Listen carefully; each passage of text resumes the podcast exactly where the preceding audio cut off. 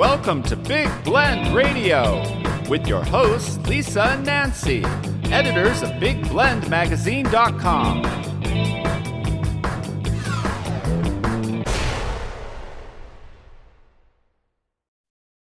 Hey, everybody. Welcome to Big Blend Radio's Writers and Authors Show. We air this show every second Wednesday with our friends over at Books Forward. I encourage you to go to booksforward.com. And today we're excited to welcome Doctors Marisa and Simon Cleveland. No, we're not getting a checkup, but they're smart mm. people, let me tell you. Very excited because they've got a new book out. And in fact, it's out a day now for a day, a full day. Mm. Uh, it is called There cool. Is No Box, a practical guide for the relatable leader. That's something really important, I think, in these times, whether we're thinking politically or in a business atmosphere even in the education atmosphere, we got to think about our leaders. And if you're a leader, uh, are you relatable to your team? So it is out now through Ben Bala Books. And we've got to say that uh, Marisa, now she is a literary agent and she's a New York Times and USA Today best-selling author. And her husband Simon lectures at Johns, John Hopkins University and Georgetown University. So um, they've already way outsmarted us. So welcome to the show, mm. Marisa. How are you? oh, thank you so much for having us. We really appreciate it. I am doing well today. Great. Good. Good. to have you. Welcome, Simon. How are you doing? Thank you so much, Nancy. I'm doing great. Wonderful introduction. Thank you, Lisa, as well. Thank you. No, we're mm-hmm. excited mm-hmm. about this. I think, you know, we've been talking about leadership on our shows for so many years. And I think what's so good about this book is you talk about being outside of the box. And the first thing that as I started reading it, it just reminded me, and I know that you lecture, Simon, so you may understand what I mean about this, but when you're in school, you have the typical humdrum teacher, right? And I'm not knocking teachers, ah. everyone. No, I'm not. There's a Uh-oh. there's a teacher where you kind of fall asleep, and it used to happen mostly in history because it's always learn this date and blah mm, blah. yeah. But then you'll have a teacher that makes you think and gets you excited. Maybe you're going to learn by staging a play together, or um, it really challenges you, yet is on your side. So you're allowed to fall down and, you know, and then get back up, but really motivates you to move forward. Um, so Simon, I'm going to go to you with this since you lecture. I feel like that's kind of you want those leaders today is that we can go into uncharted territory together. We're going to be able to think outside the box and kind of be safe to do it. Would would you agree with that? Yeah, I mean, you know, the one thing as a as a a teacher, as, as you mentioned, is that we um, need to be able to connect with our students and we need to uh, be able to um, apply a uh, address variety of, of learning styles. And students are different they come from different backgrounds. Mm. um, and so we as an instructors we need to understand their starting lines and if we do then we become more relatable uh, and by becoming more relatable, we can communicate with them and connect with them to a, to a degree where uh, we'll become memorable with our examples and our lessons, just like you mentioned. There's this one uh, uh, teacher that you would remember throughout your life, and it's only that person who was able to connect and understand where you started and uh, where you're trying to go and to, to help you along the way. So I think that's the important part. Of the same thing with leaders is uh, what mm. we we are talking about in the book is that we need to understand the starting lines of the people we are interacting with. Uh, and only by doing that can we begin to establish a rapport with them and to communicate with them compassionately so that we can um, uh, obviously touch their lives and uh, uh you know eradicate bad leaders. I think that's what one goal oh. that we oh. have with marisa so. Well, it, i think isn't it the same you know in the classroom to me is is in a way the same as a workplace as far as you have a whole lot of different people. You have different sexes you have different races you have different beliefs you have different economic backgrounds. So when you're going to lead, you you have to know all of those people in some way. You can't just put them all together and treat everybody the same. I don't think that works anymore. Yeah, I think Marisa's got some really good points about being culturally agile, and I think um, she could talk about that specifically. What did this what does this really mean to us? Mm. Yeah, but Nancy, you bring up some really great points about uh, being in the classroom. I was a high school teacher for a number of years. And in mm. fact, one thing that I do mention in the book, not to, you know, give mm. give too much away about the book, but was when I was in high school, I mm. started up in Northern Virginia in the classroom, and then I moved to Florida, and it was a complete cultural shock to me. and I, it, one thing about you know when simon and i are doing like our research because we've been researching leaders for a long time and we basically are like the curators. We curate all of the theories and articles that are read and we study other leaders and we look and somebody was like well you are the leader. You're the teacher in the classroom. Like you close the door. It's just you and those those children. And mm-hmm. that's exactly what relatable leadership is about. It's about knowing how to reach you know 10 different leaders in 10 different ways like you have to be able to hmm. teach a concept to 30 different students in 30 different ways because uh-huh. they're not all going to understand the way you teach naturally and they're not all going to learn the same way that you learned so hmm. that's a core concept in our book is exactly hmm. hitting on that teacher student relationship and what led you both to write this and then write it together. I know Marisa, you've written before, obviously, you know, bestseller, and she's a literary agent. That does not hurt. Uh, but mm-hmm. and both of you with your teaching backgrounds, you know, that it doesn't hurt either. Uh, and it's very easy. I just want to tell people this is a very easy um, accessible book to read no matter where you are what stage in leadership or career i i mean the sooner you read it the better like you know just, just really because it's very um it's just easy to read and i feel like it's one of those books that i'll go back to like a lot you know and go oh you know what? Oh. they were talking oh. about this. Let me reflect on this a little bit more. Because it, one thing you talk about so much is you can't be a ceo unless you're a ceo of yourself and so there is this accountability that you bring to you just don't get a job have a title and then here you are you're the leader. Everybody this is how it goes it's about you have to be the leader of yourself first. So that's what I wanted to ask you about, like what led you to write this book and then realize, like put those two things together, uh, self and then, you know, being the leader of a team, but also a leader of self. Well, I will jump in with the why we decided to write this book, and Simon is uh, more than welcome to disagree with me. But I've always wanted to write a book with him. And the interesting thing is, like, way back when he was recruited for Accenture um, out of graduate school, he had the opportunity to go speak at the University of Maryland. And I was in the back of the room, and it was for like some business club. And I watched every single, I mean, I'm going to say I watched every single student in that room just eat up everything he said. He's like, oh, they're like, how did he know? That pinpoints exactly what I wanted to hear. And they all rushed to the front of the room after to talk, speak with him. And mm-hmm. then as the years went on and we did our careers and you know we we're separated. We see not not us separated but we're separated in our career lives. And mm-hmm. then we get together in covid in 2020 where we're working together in the same house. And i listened to him record a lecture. And then i listened to him record another one. And then i listened to him record another one. And i was like this needs to be a book. This mm-hmm everything that he's teaching these graduate students and their adult learners, he's talking about experiences, broadening their range of influence. I'm like, we need to make this a book. And so I was mm-hmm. like, hey, I'm going to take your lectures. I'm going to take some of my personal experience that I'm learning because I was doing my doctorate at the time. And I'm like, I really think we need to make this a book. Mm. And so that's that's my answer. I'm sticking to it.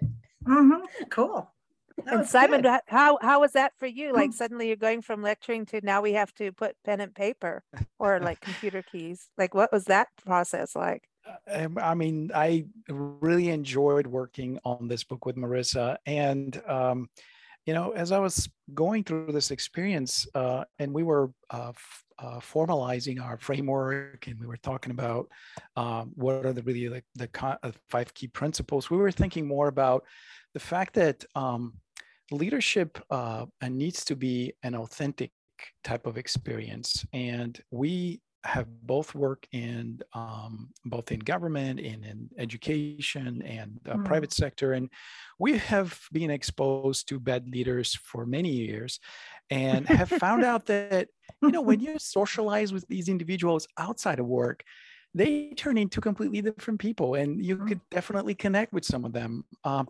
so at, at the center at the core of it all and what we'll find out in the book is that we are talking about a behavioral change leaders need to be who and authentic to themselves and it starts like you mentioned with being the ceo of your own life but you do not become a, a duplicitous personality in um, uh, and change completely in front of your um, followers or your employees when you're at work and then when you go home you become somebody else mm. um, instead you um, embody and um, you become who you are everywhere you go uh, and you change your nature and your personality to be that leader everywhere and then you don't have to pretend to act differently with your employees or the people who follow you um, because that takes so much more energy and it's so much more not authentic. People are not stupid. They can zero in and mm-hmm. find out when you're not be, being true to yourself. Um, but if you are following these five principles and if you are growing into that becoming that leader then you would be authentic. People will resonate will uh, will come to you and they'll follow you um, wholeheartedly. And and then you'll be able to really kind of lead them on the path and, and accomplish the objectives of whatever you set your mind to in your organization, in your community, and your family. Uh, but it does happen at that behavioral change, realizing that that's not a kind of a tool set that you reach into and take out for specific leadership skills, but you become that authentic leader everywhere you are, um, and you become that mentor constantly. Well, you know, I have to go back to one of my first first jobs and a manager that I just I, I just used to study him because I thought it was so weird. I was just a kid out of high school and I went and worked for this firm. And I worked my way up from file clerk to being a bodily injury insurance adjuster for this insurance company in this one office. And I noticed something about him about how, well, first, how the office was divided. All the salesmen were men, and they were all in a room where you could see them because there's glass cubicles and stuff, and you could see them all. But there was a whole bunch of men in that room. All the file clerks were women, and all the secretaries were women. And then the adjusters had like this row of little offices that you could see and the adjusters, I was the only woman, everybody else was male. And when he talked, when the manager talked, every morning we'd have to have the little meeting thing. When he talked to the men, the door was closed and he yelled and there were swear words. When he talked to the group, including women, it's a whole different style. I it make it used to make me laugh because I thought it was really funny that for some reason he thought it was okay to swear and yell at the men, but obviously you can't do that with women, or women are too weak to take that kind of treatment, or he thought it was polite the way he was doing it, pick any answer. But it it stuck in my mind as okay so you're a leader over here for this in this manner and then you're a leader over here in this manner and i don't trust you at all that's where my mind went. It's a really interesting observation. Well it just was weird well you know? that doesn't that go with what you say in your book about you you know what you do? It should flow throughout your personal professional exactly. life should be kind of connected right? So it's about being an authentic you it's a 100% that you basically just summed up the the reason why we have that chapter on embracing the leadership lifestyle that it's not mm-hmm. a trait it's an actual lifestyle mm-hmm. Yeah. I like that. And and then also what she was saying, it's like, okay, so we're gonna do this to men but not women. So yeah, that to me get that gets into the cultural side, being culturally connected. And and I know this culturally appropriate, but then let's look at actually connected, you know. Um yeah, there's I think that's something that we need to look at. I, I mean and and what I like I think that we should send this to politicians. I know you work in government, but my first thing was when I saw your book, the media, and I know we've had it for, you know, since, you know, I think about a month or something. Mm-hmm. I'm like, we need, to, I want to send this to a lot of politicians because the leadership, I think when we talk about leadership and you mentioned bad leaders, I think all of us in our minds immediately jumped with a list and going, what, you know, what are you doing? You know, um, so would you say that this would be good for leaders in, in politics and government, not just CEOs of a company? I'm sorry, but I just want to go there because I, I'd like to send it to a lot of different people because when you lead a community, I think that's really important. If you're you're supposed to listen mm-hmm. and like you say, look at that lifestyle that you're leading so that it follows through. And I'm not attacking anybody. I'm just saying. no, I do. I agree with you 100%. In fact, the other day, um, it's really exciting because Simon and I, the next piece of this that we're working on is creating a leadership development workshop for emerging leaders.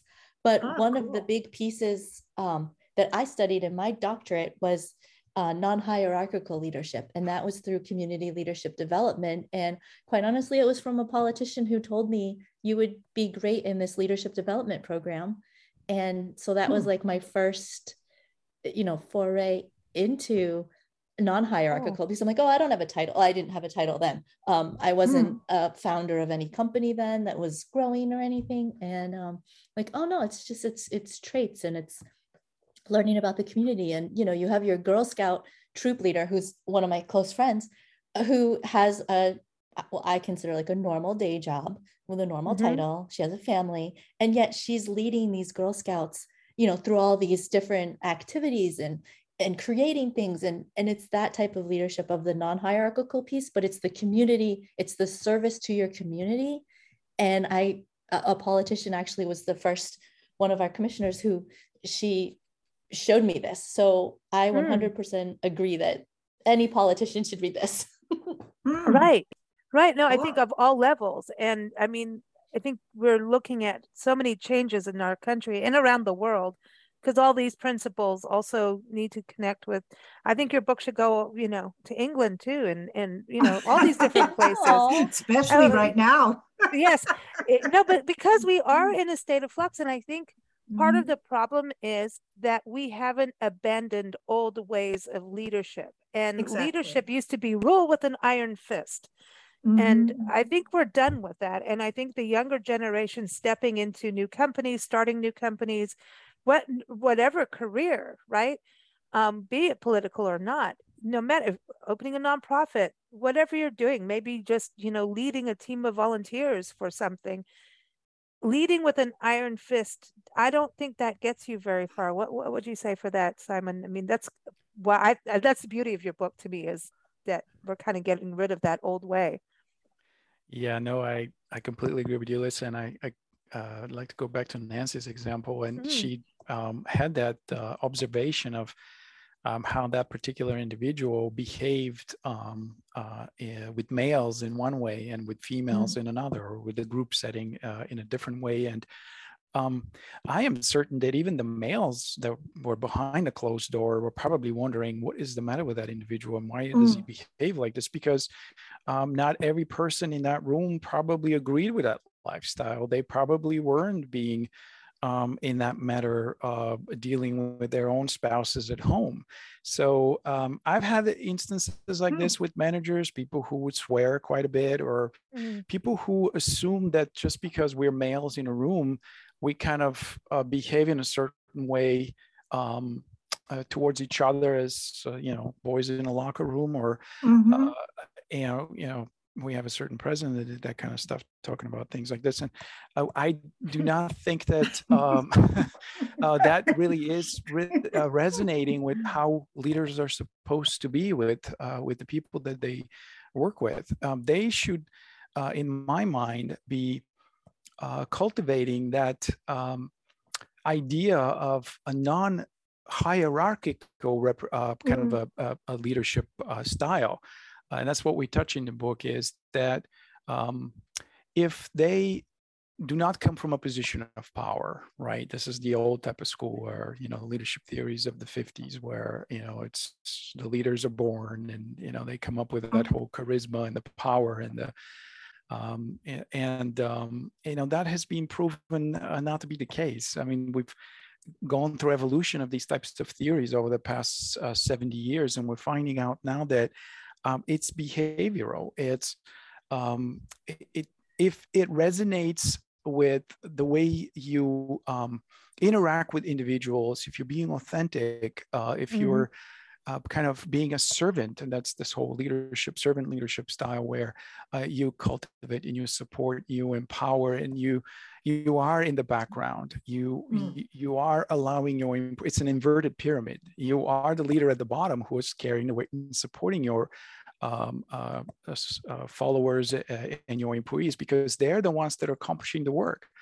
Um, mm-hmm. That's how leaders are, uh, in our minds, supposed to approach that um, interaction with the employees and uh, anywhere in the community, in the family. They are coming up with that um, supporting, mentoring kind of a behavior in order to allow these individuals to develop or to expose their characteristics because quite a bit of time that they, as as Nancy mentioned, they come in with this arrogant attitude, thinking mm. that they're they know what's best for everybody. I have found out when I have led teams that if I step back and I allow these individuals to um, explore and develop their skills and um, character, that they are actually solving the problems that are there. That I, as an individual, as a leader, I do not have to step in and try to solve a problem. They have the skills and the abilities and they and the know-how and the we'll call them transaction transaction memory systems. They have these experiences have dealt with these um, instances in the past so they know how to solve this they don't mm-hmm. have to be quiet and watch me come up with a solution to a problem i have to be quiet and allow them to speak and listen to them and mm-hmm. cultivate that uh, um, um, situation where it allows them to actually share with us the, the way to solve a problem to to move forward it, and yeah. That's true. I mean because if you do the iron fist thing then you kill creativity. And so your team is like okay we're just babies. We're going to do what we're told so we can get our paycheck and go home. Yeah. You're and not going to move forward or bring any new ideas because you're already scared to because the the road to being creative and thinking outside the box is now being cut off by someone exactly. who is the boss manager with whatever the iron fist. yeah with the iron fist and it just it's okay so i made my children behave for the day now I'll go home come back to work tomorrow and children, please behave again the way I want you to. And I just want to add to this guy because it still bugs me. When he used to smoke in the office. Which I know this is, like, way back. This way is way back. okay. Don't go way way back. It's not the 1800s. partial back. It's a partial but back. but I mean, he used to smoke in the office. No one else was allowed to.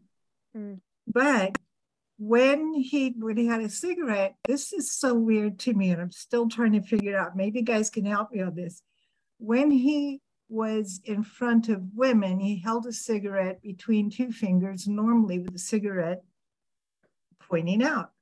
When he smoked in front of the men, he curved the cigarette between his thumb and forefinger he and wanted to be a cool dude in towards his palm.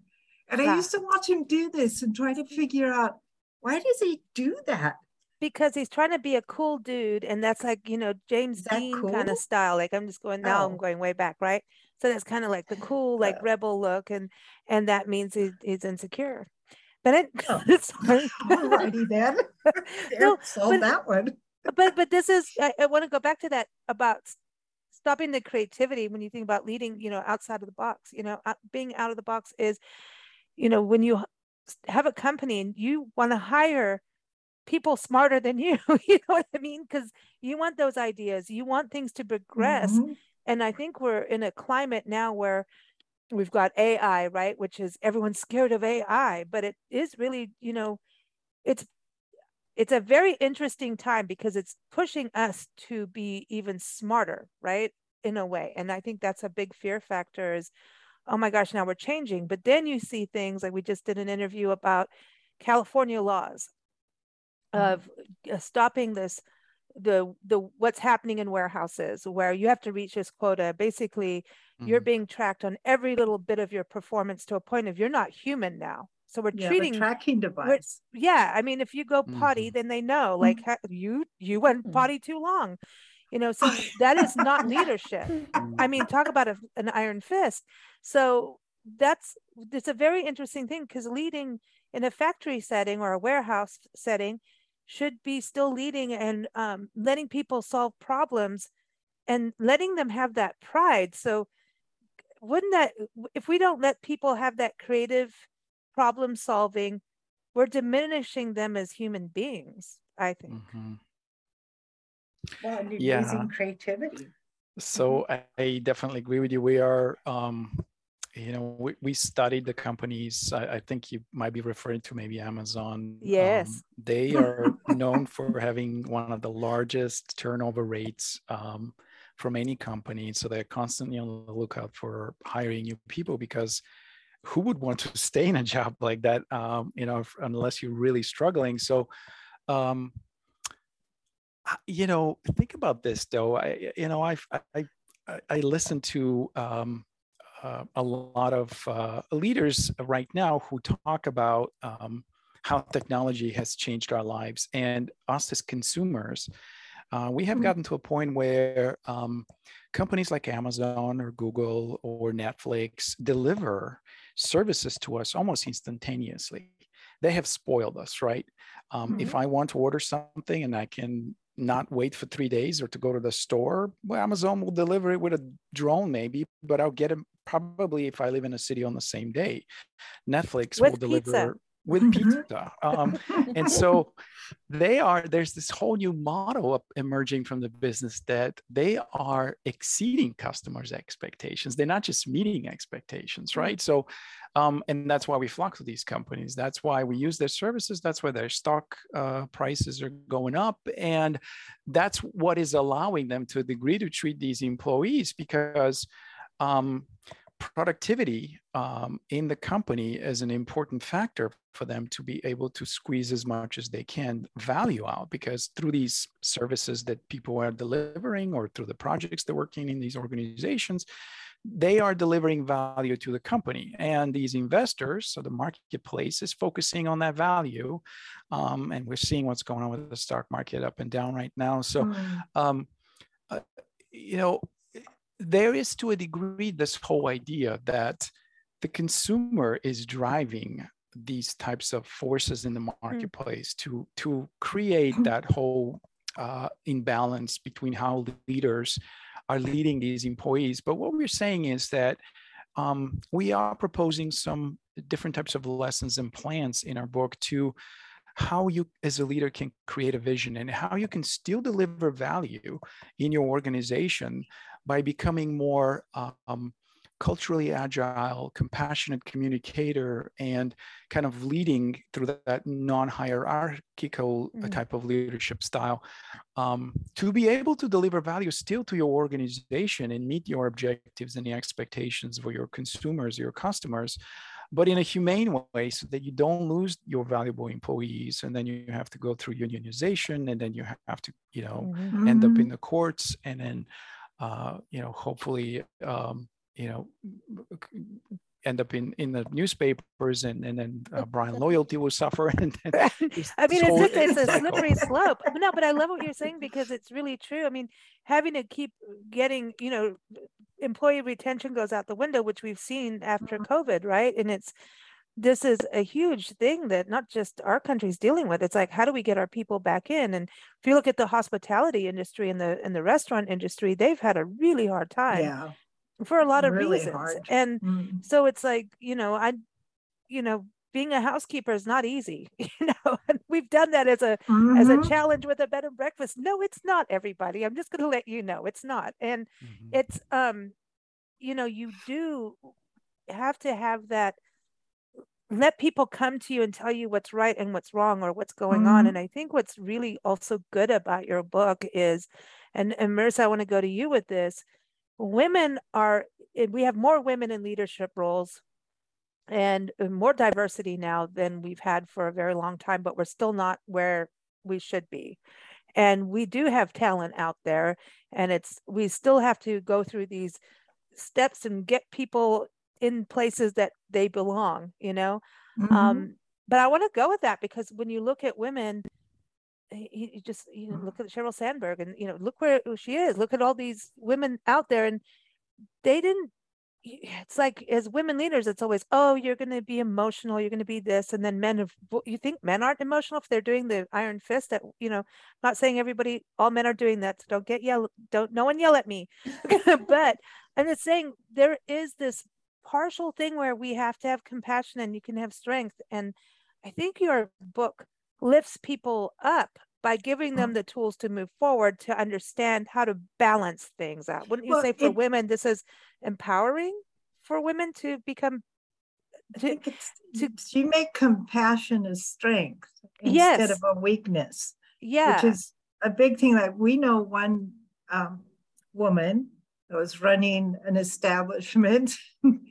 and she said to us one day, You can't work them like you used to which was totally her, yeah hotel staff yeah mm-hmm. and she's talking about her hotel staff and it was a shock to us um, that first of all that she would speak that way and because her staff really worked hard and long hours in not the best of conditions and that and and because she was a woman you wouldn't expect it, i mean but she's but she over she oh she tried to emulate her husband who did the iron fist.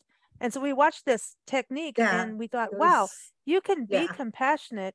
You're allowed to be a woman in a leadership role and be compassionate and strong at the same time. It's like we don't just because i'm a woman i don't have to wear a suit. You know i can wear a dress. You know? So marisa what going back to your book um out of the box wouldn't wouldn't you say that really helps us to get to that part of understanding that that balance?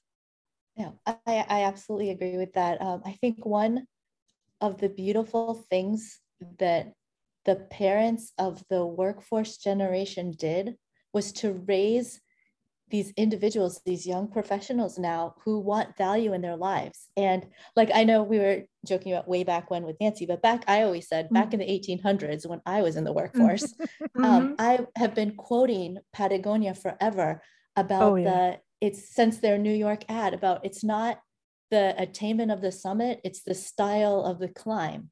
And it's mm-hmm. like I'm I'm all about like if you're gonna get somewhere or do something amazing. I always tell Simon this. I'm like, if I'm gonna go do something amazing, I I, I want you there with me. I don't I don't want to do it alone.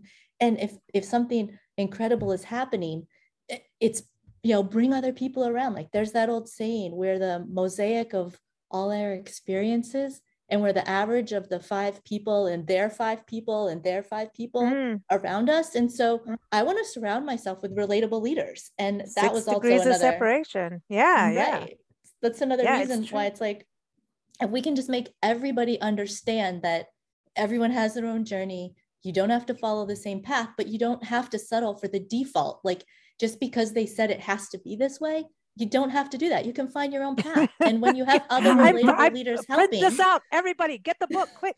Just because they oh. said so. No, wait, wait. I need to write that down. I need a I need a bumper sticker. I know. I love. I love. That's why I love. There is no box because it, it kind of went back. Simon and I, uh, we did a, a Matrix marathon, and I don't know if you know the part about the spoon, like where mm-hmm. they're, they're she's trying to bend the spoon, and the guy's like, "There is no mm-hmm. spoon," and we were like watching it and stuff, and and in our 20s everyone's like telling us you know think outside the box think but if you're never if you don't know how to think outside the box because you don't have mm-hmm. experiences you can't bring your experiences to the table people aren't you know willing to listen ah, to anything perfect. that's not mm-hmm. what they want to hear and so it's like mm-hmm. oh, there is no box like we can go get over it yeah if a 22 year old kid can become a billionaire and run a company as a harvard mm-hmm. dropout we why not us? Yeah. Why can't we share what we're learning? I want a billion dollars. Bring it. Bring me the box with a million billion dollars in it. It's going to be a really it's not box. in the box. And Amazon will deliver it with a pizza.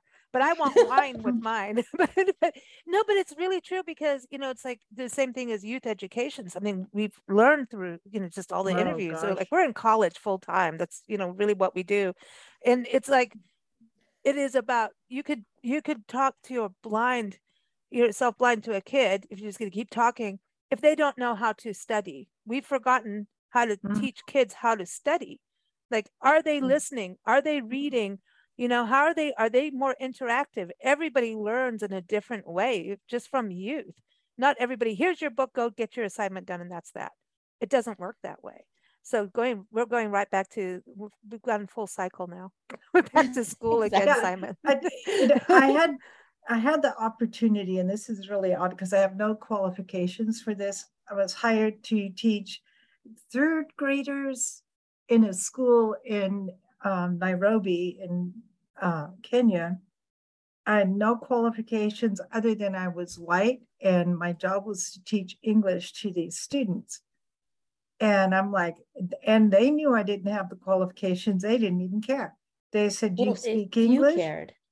Uh, yeah and so i'm like well let me go try and let's see it was more fun those kids were so appreciative and they they so made fun because i had an american accent more american than i do now and they thought that was hilarious and i thought their accent was really funny so that engages in how do you say the letter O? Is it oo? Is it o? Is it o?